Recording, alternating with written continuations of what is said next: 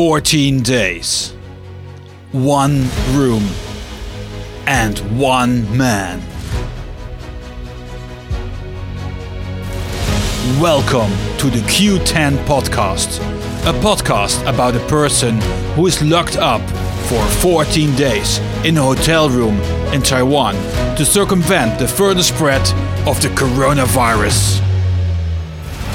Find out what will happen to his body, to his mind, while he's locked up and has a limited amount of freedom for 14 days. Let's fight this pandemic. Let's fight this pandemic together. You can join his unique and interactive journey and experience by following this Q10 podcast. Every day, an episode about his journey. 14 days, one room, one man. Welcome to the Q10 podcast. Welcome to Locktober. Day 3.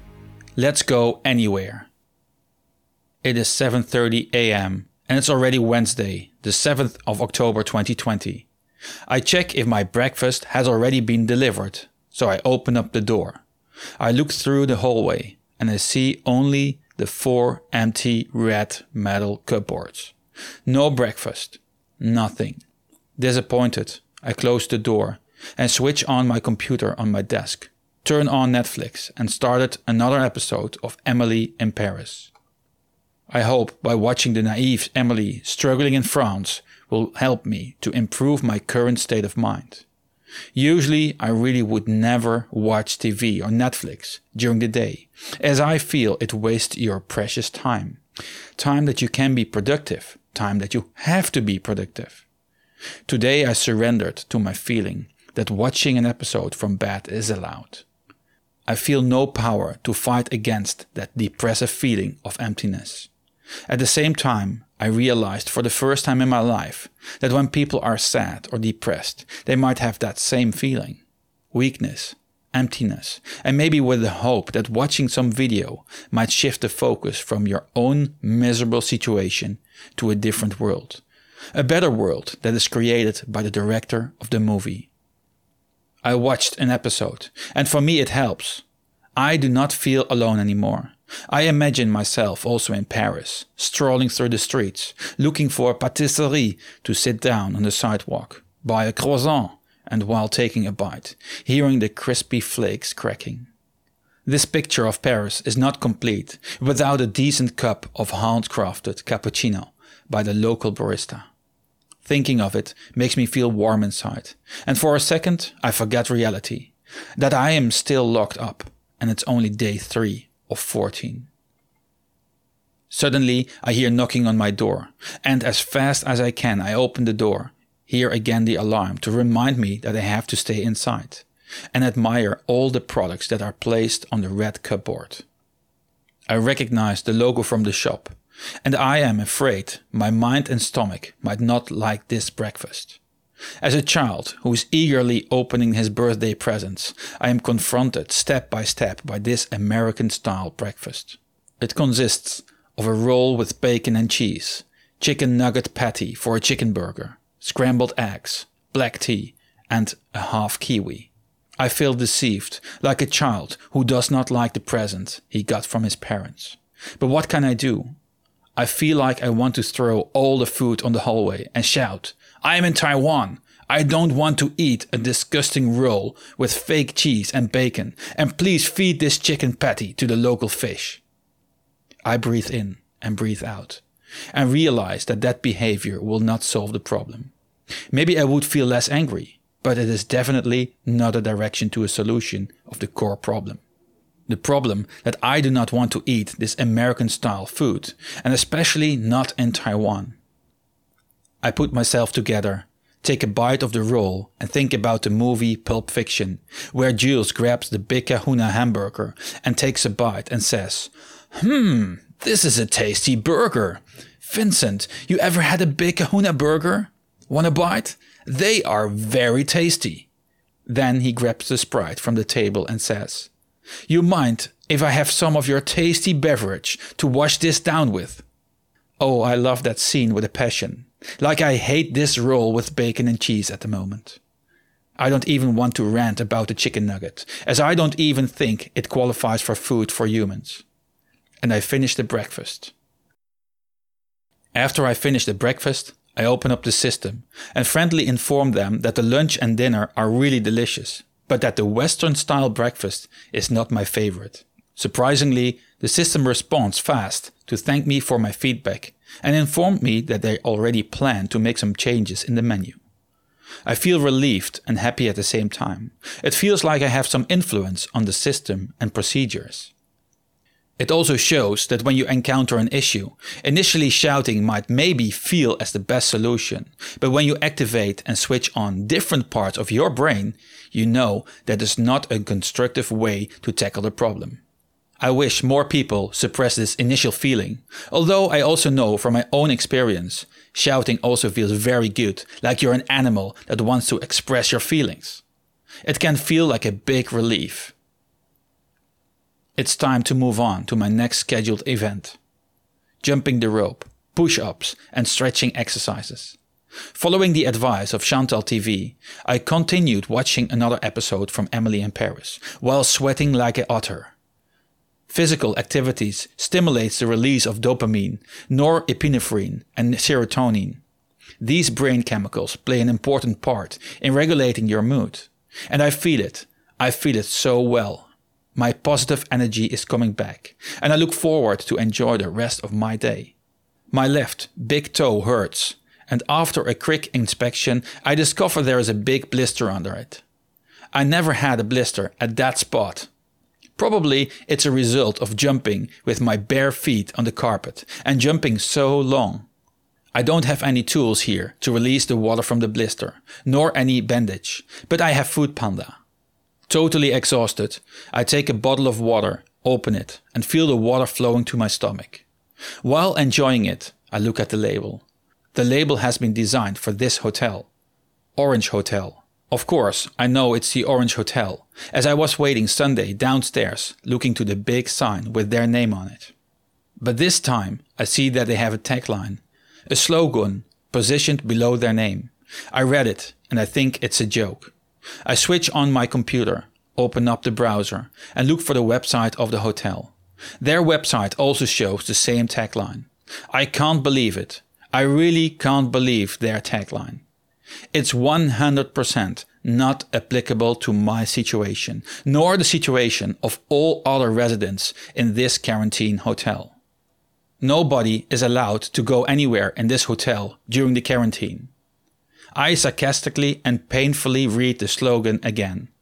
Let's go anywhere. I feel my heart pounding, not sure if it's because of the exercises of reading this tagline. No hotel, I am locked up. I can't go anywhere.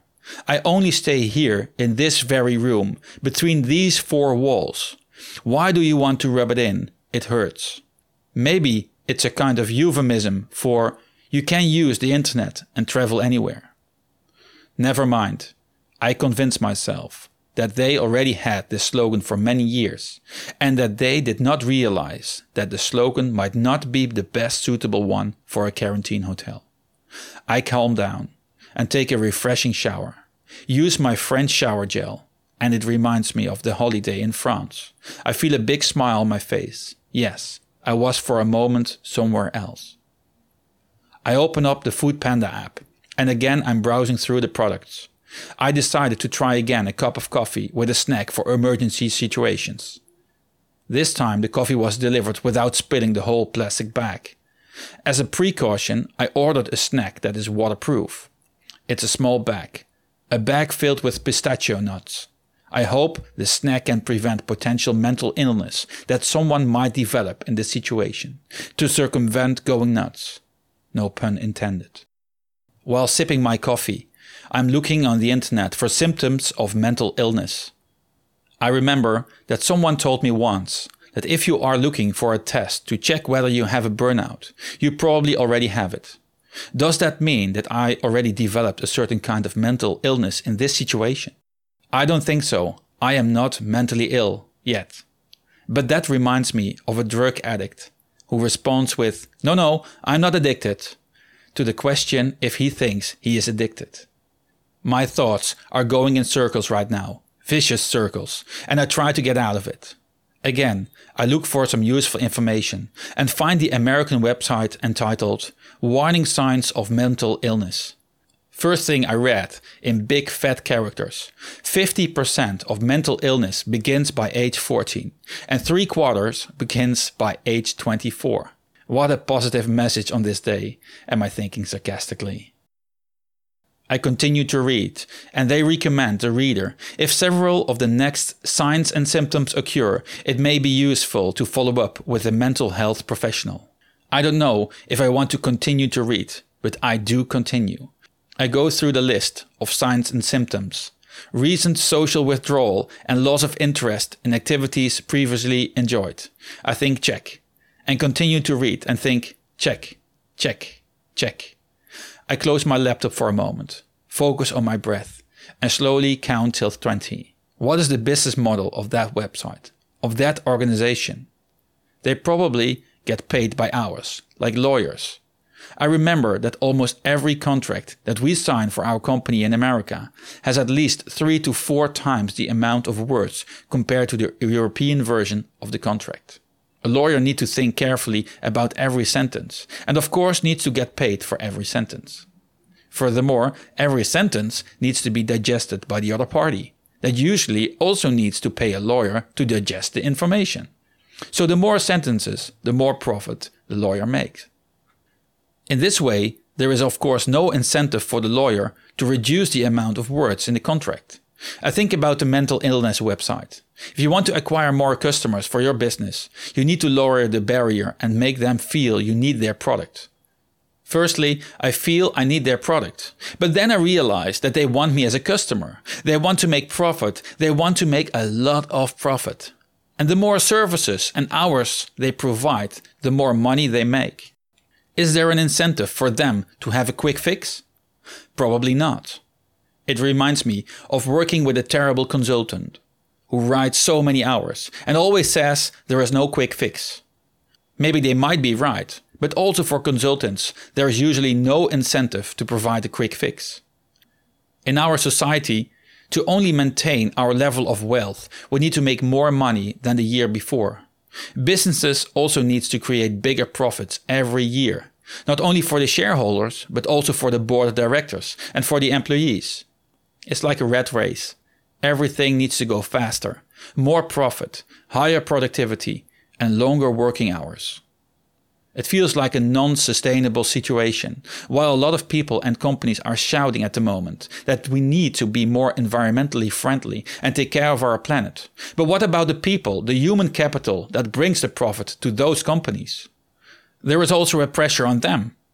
They need to write more hours. They are tracked by intelligent key performance indicators, and their bosses will follow them carefully. It's a race against the clock until you either step out or fall down. It worries me. It worries me a lot, especially during these days in quarantine, while watching the people in the office on the other side of the street.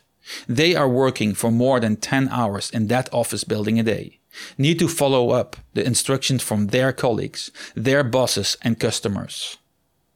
A lot of pressure every single day.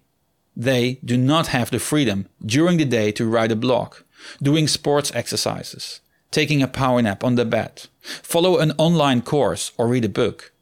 They can't go anywhere. They are trapped. And for how long? At least longer than my quarantine is. Firstly, I felt I am the one who can't go anywhere. But I realize it's the complete opposite. They can't go anywhere. They probably love to go anywhere, like this hotel. Hence, the slogan of this hotel makes actually sense. Thank you, Orange Hotel. Thank you for this useful insight. I feel my eyes are getting all wet, and some tears fall down, and I hear the sound when they touch the grey carpet. I'm convinced they are trapped not me. I can go anywhere. Not now, but soon I can.